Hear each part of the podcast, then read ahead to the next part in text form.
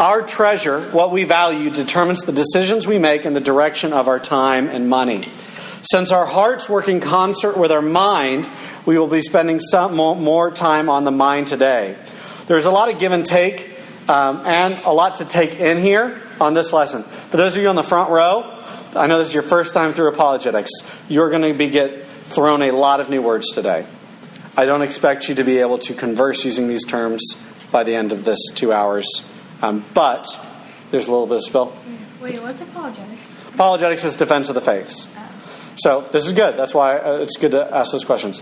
Um, there's going to be a lot thrown at you. I do not expect you to be conversant in all these terms by the end of the day. But by the end of the year, I think you will be, which is nice. Okay, thank you so much, Peyton. Gotcha. Okay. Um, so the yak sheet clearly looks different. There's a lot of notes.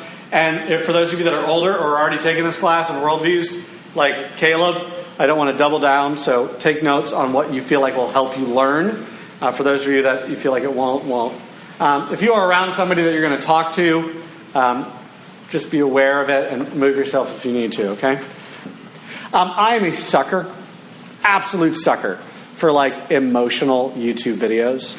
Um, like if there's like, and it's not, I don't go searching them on YouTube. Like I'm not a glutton for suffering, right? But like if it pops up on my Twitter feed, like watch this soldier come home from Afghanistan and surprise his daughter. Oh sure, I'll, I'll do it. I'll do it. I'll spend three minutes of my time weeping. um, you know, this kid's uh, getting adopted this Christmas. Watch as he finds out. I'm crying before I press the link, right? Like I just, I love, I love watching joy, right? It's one of my favorite concepts to partake of because I'm convinced we just don't get enough of it. So these pure joy moments, I love. So this one popped up about three months ago. The premise for the YouTube video is a gift unboxing, okay? I know some of you watch unboxing videos. I think they're dumb. Um, but for this one, it's interesting, okay? Um, the father here, he's a sixty-six-year-old, was opening a gift from all his children. They brought him outside, gave him a shoebox-sized gift.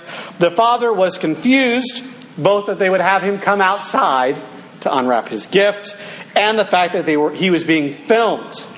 I want you to know this. The man has been colorblind his whole entire life, and they are about to revolutionize his world with their gift. I can tell you the rest, but I'd let, I'll just let you uh, see it. Can you open up to the full screen?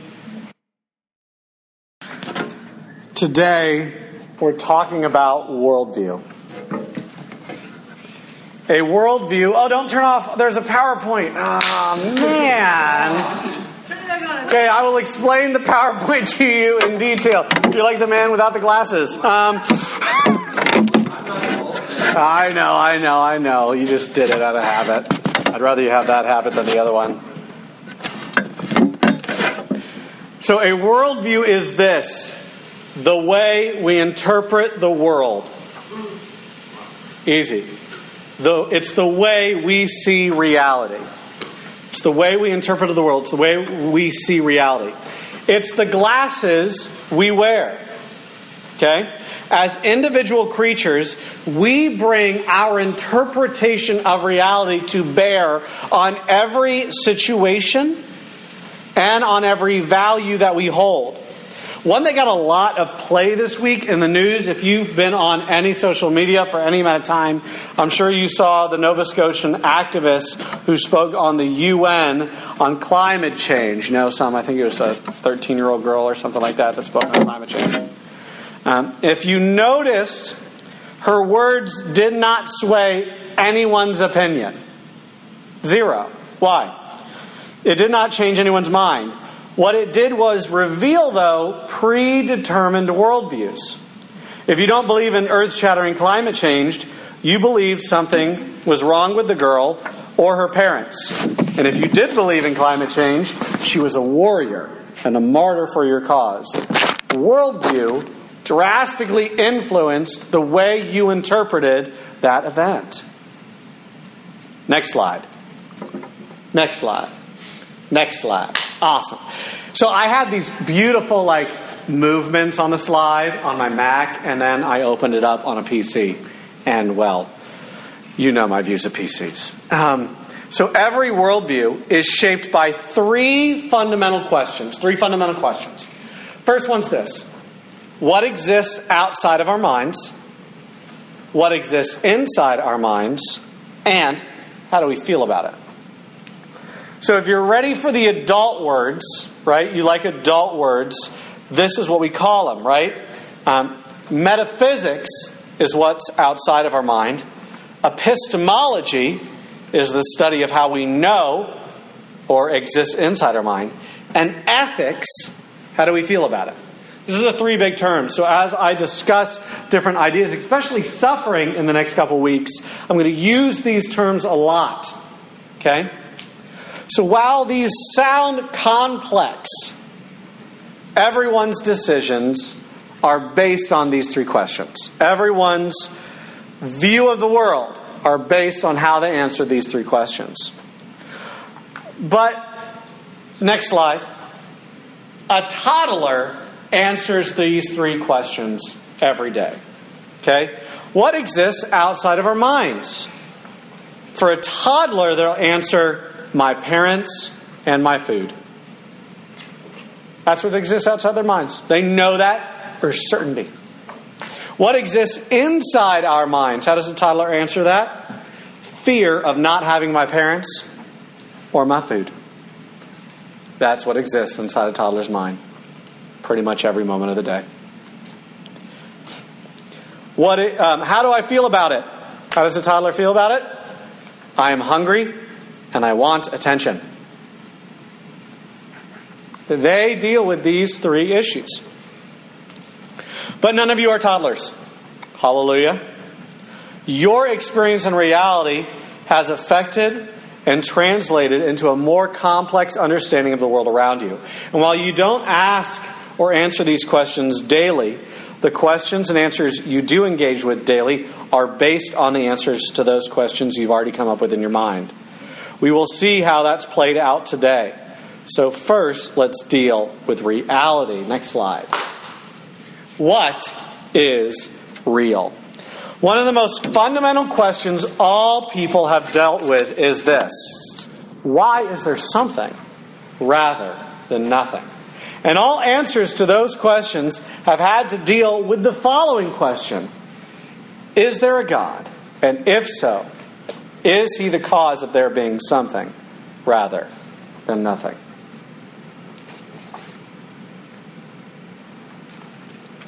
I would argue that there is more writing on this subject than probably any other subject in the history of mankind.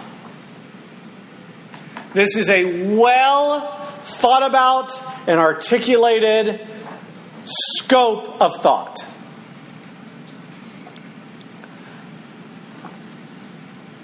The answers, however, to all that writing can be summed up in three basic views. And while they have subcategories, they all fall into these main categories. Either you believe naturalism, that there is no God, impersonal supernaturalism, there is a God. He is the cause, but he does not care. Notice how ethics have already slept into the metaphysical conversation about reality. They go hand in hand. Or lastly, personal supernaturalism. There is a God, he is the cause, and he cares. This is the basis of the big three Middle Eastern religions, Judaism, Christianity, and Islam. So let's cover all three. Next slide. Naturalism. As the famous naturalist and former atheist Carl Sagan once said, I say former not to insult atheists, I'm a theist, therefore I believe when Carl died he met God and became a theist too. Right? He once famously said, the cosmos is all there ever is, ever was, and ever will be. Christian mathematician John Bill, I think, rightly defines naturalism as such. The main underlying theme of naturalism is that nature is self-sufficient. Nature, it is alleged, exists by itself, deriving all meaning and purpose from itself. It needs nothing outside of itself to explain it. You'll find in this group of people, atheists and agnostics. They dominate this group. Next one is impersonal naturalism. Here you'll find guys like Yoda, nature worshipers, Wiccans, dualists, and the such in this group. They are those who believe that ultimate reality is a divine force that is impersonal and entirely immanent in one way or another throughout the universe. By immanent, I mean it's here. It's always there. Really, Yoda summed it up. Mm, force it is. All around us. Binds us together, it does. Okay? It's those type of thinking. The key component to this group is this, that God and morality, ethics, are beyond the capability of knowing. So if you meet an impersonal supernaturalist, they believe God and morality ethics are beyond the capability of knowing. The next is personal supernaturalism. God created and governs the universe, but he remains separate and different from the universe. Does that make sense? So the impersonal supernaturalist believes God and the universe are typically the exact same thing, while the personal supernaturalist believes that God created and governs it, but he is wholly different from it. Does that make sense? Okay, there's a lot to take in here. Why is this important? Because we are conscious beings. So we are both mind and matter. So we have to ask the question, what came first, mind or matter? It's the ultimate chicken and the egg question. So this is how each one answers it. Next slide. What came first, mind or matter? To the naturalism, matter came first and then mind. To the impersonal supernaturalist, it was mind and matter together. And to the personal supernaturalist, it was mind, then matter. Mind being God.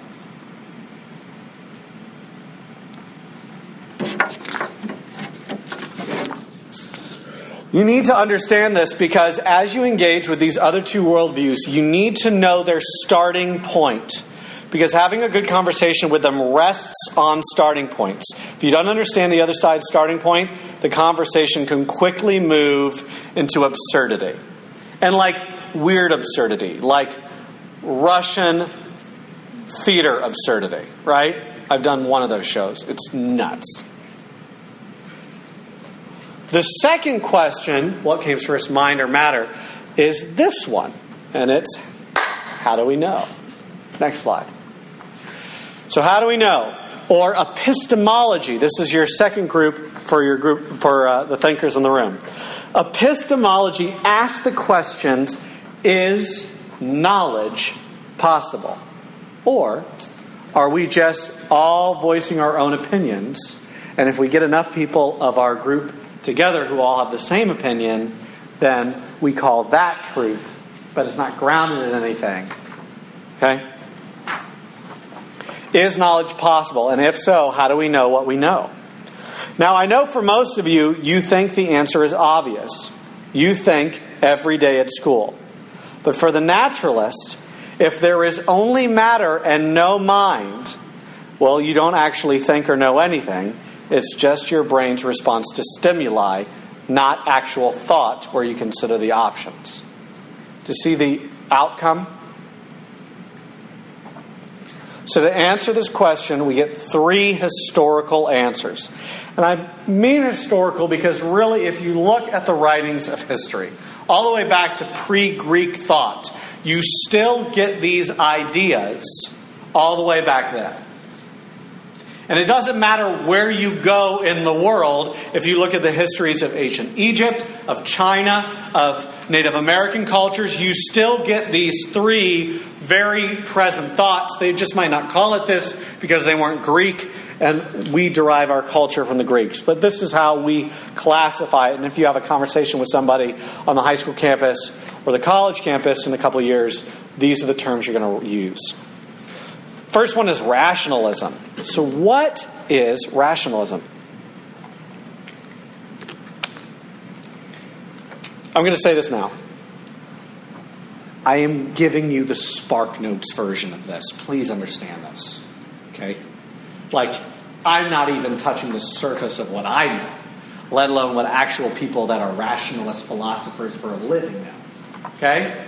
So I'm giving you the spark notes. Okay? If you want more information, buy me coffee. Okay? And I'll you can pick my brain all day on this stuff. Okay? But I'm giving you the basic the basic core. Rationalists, for the most part, are those who believe ultimate reality, that is. God, consists of something that is non-material. So God is non-material.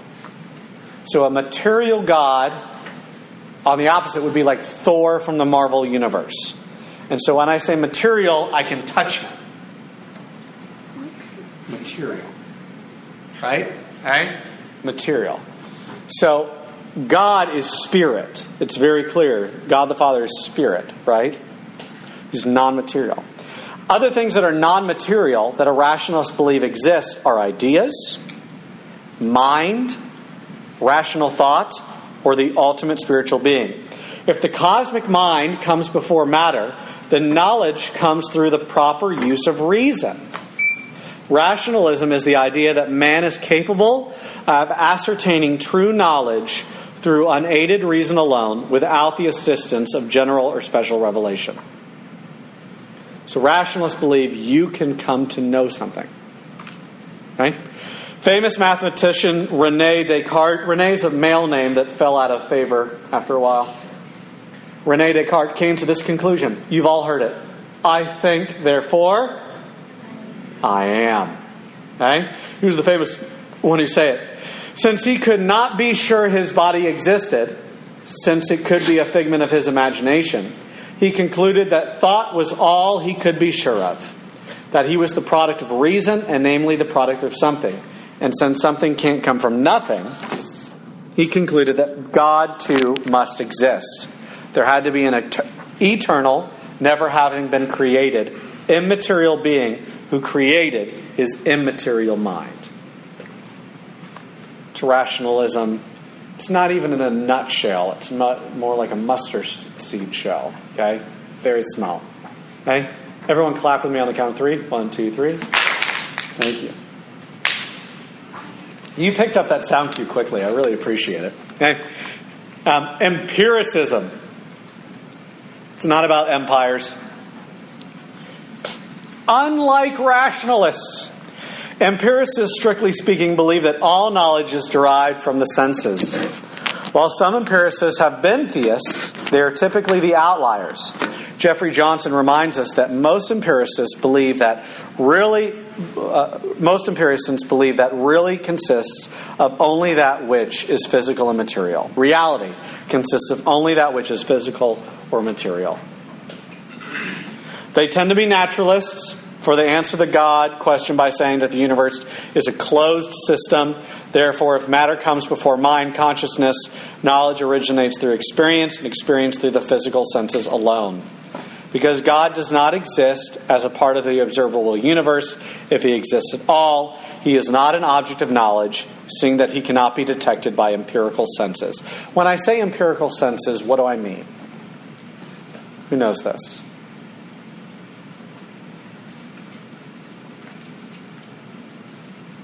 Okay, I'm glad I asked that question because none of you know. They are the five senses. Okay? Who knows them? Touch, smell, sight, and hearing. Excellent. And the sixth one, Ari? Genius. That's right. If you all were paying attention to V B C, you'd get that joke. Okay? Just a reminder, I am super simplifying these concepts. We'll talk more about this in a couple of weeks as we talk about suffering from a pagan's point of view. Okay? Clap with me on three. One, two, three. Existentialism. Oh, this is a fun one, right? Like, this is the one where we all pass out the mushrooms and we get high and we talk about, like, does the wall really exist, right? Like, am I... Oh, I love this wall. It's so comfy. Like, that's where existentialists go. They go right to the mushrooms. It's fun times. Existentialists are great at parties, just so you know in the future. Great. Provide hours of entertainment. So let me define it for you. Existentialism is the last option. It's the secular form. In its secular form, it is rooted in naturalism. Jeffrey Johnson defines it as this: the universe is a closed system, which means that knowledge is limited to sense experiences and that God does not exist, or he is unknowable and thus irrelevant. Thus, existentialism is man's attempt to dig his way out of finiteness in his endeavor to establish meaning for life without any objective foundation. Essentially, they were empiricists, and they didn't like the natural outcomes of it, which means that there is no purpose to life, so they needed to create something. And we got mushrooms. Existentialism came after rationalism and empiricism. Existentialists were not happy with the natural outcomes of naturalism, naturally. I got three of them in there. That's great. Okay. One, two, three. Naturalism leads to no God, no afterlife, no purpose, no absolute moral code, and no free will. Without any of those, the natural conclusion to naturalism is what we call nihilism. That life is without purpose and meaning. Existen- so if you want an intro, it's so sad. If you want an intro into nihilism, read the writings of the shooters of Columbine High School about fifteen, sixteen years ago. They were indoctrinated in this stuff. And several of the school shootings, I think this year, it was the same basic thought premise that drove them to commit their actions, nihilism. Existentialists didn't like this outcome, so they were still committed to the lack of God or the lack of being able to know God, but they contended free will and ethics can still be had. How might you ask? Either by taking a leap of faith, not the faith we talked about two weeks ago, or by creating your own subjective purpose and meaning. You hear this all the time in our culture. You do you. Live out your truth. I think that was a Dove commercial this summer. Like, I'm serious. Mankind would create meaning for itself, which leads to a host of problems in ethics that we'll get to in a later week. The last question, speaking of ethics, is who determines what is right morally? One, two, three. Don't worry about the slide. Listen.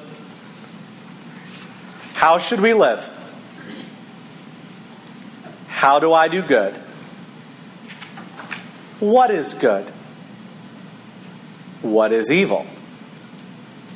What makes one opinion morally right?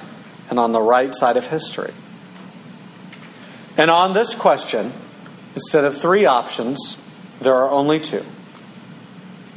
Ethics, you can see the slide now if you need to follow along visually, are either objective and absolute in nature, or they are subjective and relative in nature. Those are the only two options.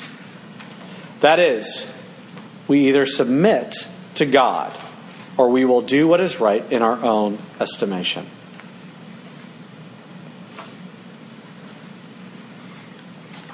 Let's look first at the universal absolute ethical standard.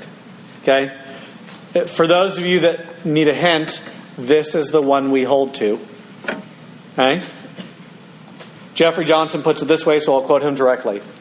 The moral standard is derived or comes from the character of a holy, righteous, Trinitarian God, because love marks the essence of the relationship between the Father, the Son, and the Holy Spirit. Since God made us for his own purpose, he has the right to tell us how to fulfill that intended purpose. Because he has made us in his image, we are to mirror his love by loving him and loving our neighbors. Out of love, he has invited us to share in his love. So how do you find personal fulfillment and meaning? For our ethical code, it's very simple. It's actually the theme of our church. By knowing God and making him know. It's very simple.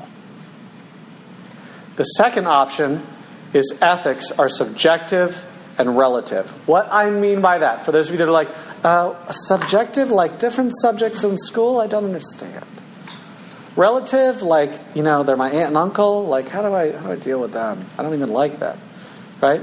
But what I'm saying in those is that it's your own opinion. It comes from you. It doesn't come from anything outside of yourself.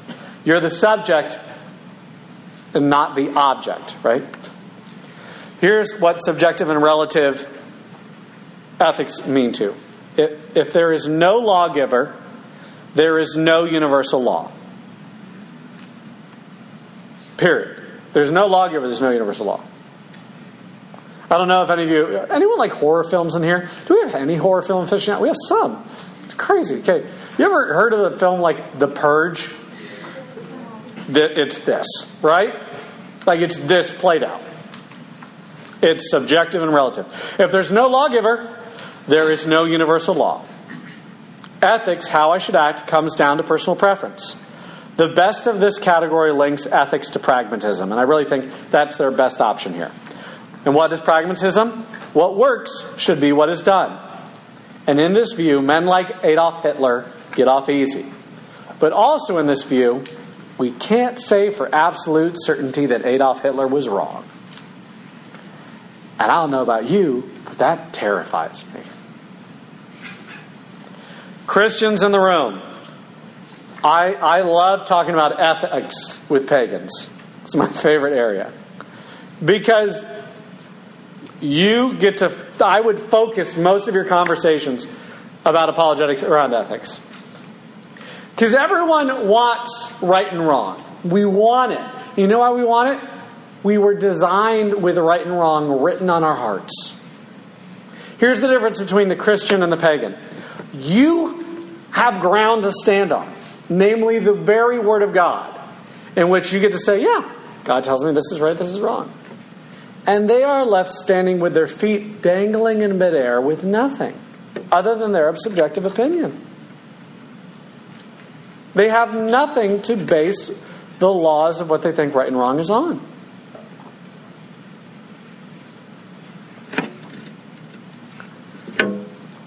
Again, most non-believers believe in right and wrong. They make decisions based on it all the time. If they don't, then they can't ever say something is evil, which if you spend time on social media or talk news, no one does. My favorite Babylon Bee article this week, I really need to post my favorite one every week to my Twitter. I, I apologize. I'll put that on Instagram from now on. This is my favorite one of the week. It was Twitter has um, lowered its number of um, letters to zero to create a better user experience for... Uh, just because it just is crap. Everyone, everything puts out on Twitter. So many trolls. And the point is, we know that there's right and wrong, whether you know God or not. They know there's good and evil. I think everyone knows that. Only one side can ground it, and the other is left standing with his feet firmly planted in midair. With that in mind, we will talk about ethics in regard to good and evil in the next two weeks. I've already kind of prepped that conversation. So why did we spend time on this topic? Why why did we talk about these three things tonight? And it's this. Have you ever seen someone come to faith? If you haven't, it's one of the most amazing experiences. And it's very similar to the video you saw tonight. It's someone putting on glasses to which it's not just mud anymore. But as he said, it's bright mud, right? It's color.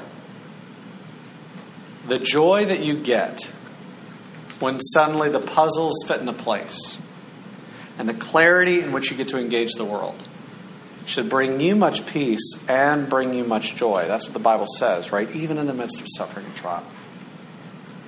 And so that's why we wanted to talk about these, these categories tonight. Because if you want to have really good conversations with your friends regarding these categories, you have to be able to understand the foundations of people's worldviews so that you can ask questions about it and so that you can interact with how people think.